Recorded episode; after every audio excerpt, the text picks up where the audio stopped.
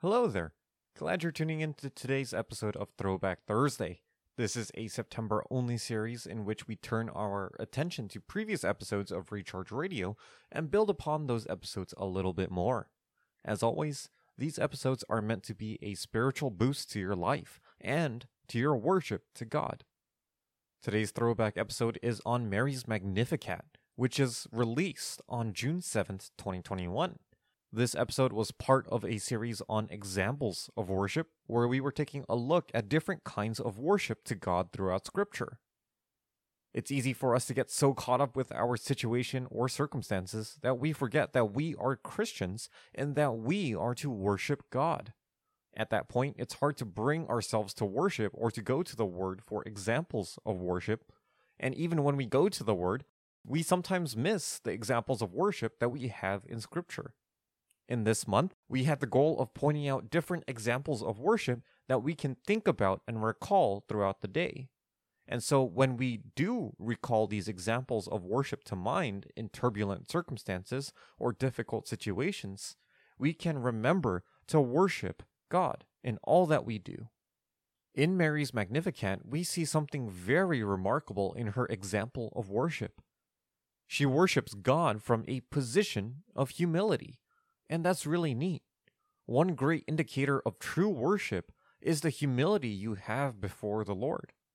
If we really understand who we are before God, then it not only adds to our worship, it shapes our worship. And that's one of the really neat things about Mary's Magnificat, because you really see her humility before God. And that is a great call for us to examine our humility before God. As a side note, one of the neat things about Scripture is how it puts women in such high regard. The fact that the Bible even includes women and their many feats throughout biblical history is wonderful. We see with many ancient pieces of text or ancient pieces of literature that women were treated with disregard or contempt. But that is not so with the Bible. As God has created man and woman, so too does his word include examples of worship from both man and woman.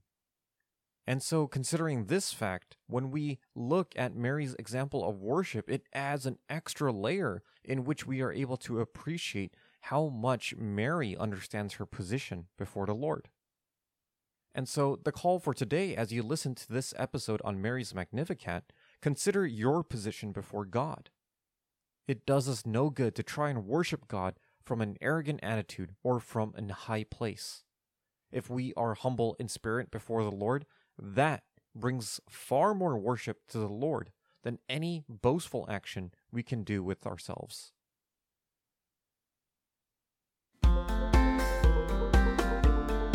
Welcome back to Recharge Radio, your one stop spot to get spiritually recharged for your day. We want to get you thinking of your worship to God as a Christian. My name is Tim, and thanks for tuning in. Well, it's Monday again, and you can definitely start to feel summer in the air. Well, at least here in San Diego. I hope you're all doing well and that you've been increasing in your faith. And so far, we studied two different examples of worship David before the battle with Goliath, and Moses as he leads Israel through the Red Sea. These are great examples of men who exercised great faith in the Lord, which caused them to do great and mighty things. This week, we'll be going through another two examples of worship, and I pray that it will continue to increase your worship to God. Today, we'll be going over Mary, the mother of Jesus. And first, to set some context to this particular episode, we need to understand that in these times and in ancient times in general, women were not highly regarded. They were often left by the wayside, treated poorly, and even taken out of history books. But this is not so with Scripture, for God holds both men and women in high esteem, and He uses all of His creation for His glory. So when we see women in Scripture, Make note of it. And when we see examples of worship and praise that are women, let us rejoice in our God together. So let's take a look at Mary, the mother of Jesus, and her example of praise and worship in Luke chapter 1. Oftentimes we can miss Mary's Magnificat, or poem of praise, because it is right before the famous Christmas story, the birth of Jesus Christ. And right before Mary's Magnificat, we know that the angel Gabriel gave a message to Mary, telling her of the birth of Jesus Christ through her. And during that time, the birth of John the Baptist was also made known by Gabriel to Zacharias and Elizabeth. Mary visited Elizabeth because they were relatives, and they both shared the good news with one another, which caused Mary to sing out in praise. And this is where we get Mary's Magnificat. So let me read the first portion of this poem of praise, and I want us to really take in the words that Mary is saying. And Mary said, My soul exalts the Lord, and my spirit has rejoiced in God my Savior. For he has had regard for the humble state of his bondslave. For behold, from this time on, all generations will count me blessed. For the mighty one has done great things for me, and holy is his name. And his mercy is upon generation after generation toward those who fear him. Isn't that just a wonderful song of praise? Mary here is offering up sweet words and praises to God, and that should stir our hearts to worship God as well as the words, My soul exalts the Lord, and My spirit has rejoiced in God my Savior, as those words sit on our ears, I pray that it causes our hearts to burst with joy and with praise. For Mary's Magnificat is a great example of worship to the Lord because it shows us a deep praise of God and His works, and it also shows us what true humility looks like before God. So, first, again, let's set more context to this situation. We have to understand that Mary was in a difficult situation, for she was found pregnant before being married. This is a serious issue, especially so in those times. For Mary to have a child outside of marriage meant that she was unfaithful to her betrothed, Joseph, and she had committed adultery. This is an offense where the punishment would be stoning, a lethal punishment. In the Matthew account, Joseph even goes and tries to divorce Mary, but is given a message by the angel Gabriel about what is happening. That's right, an angel needed to step in because of how strange the situation was.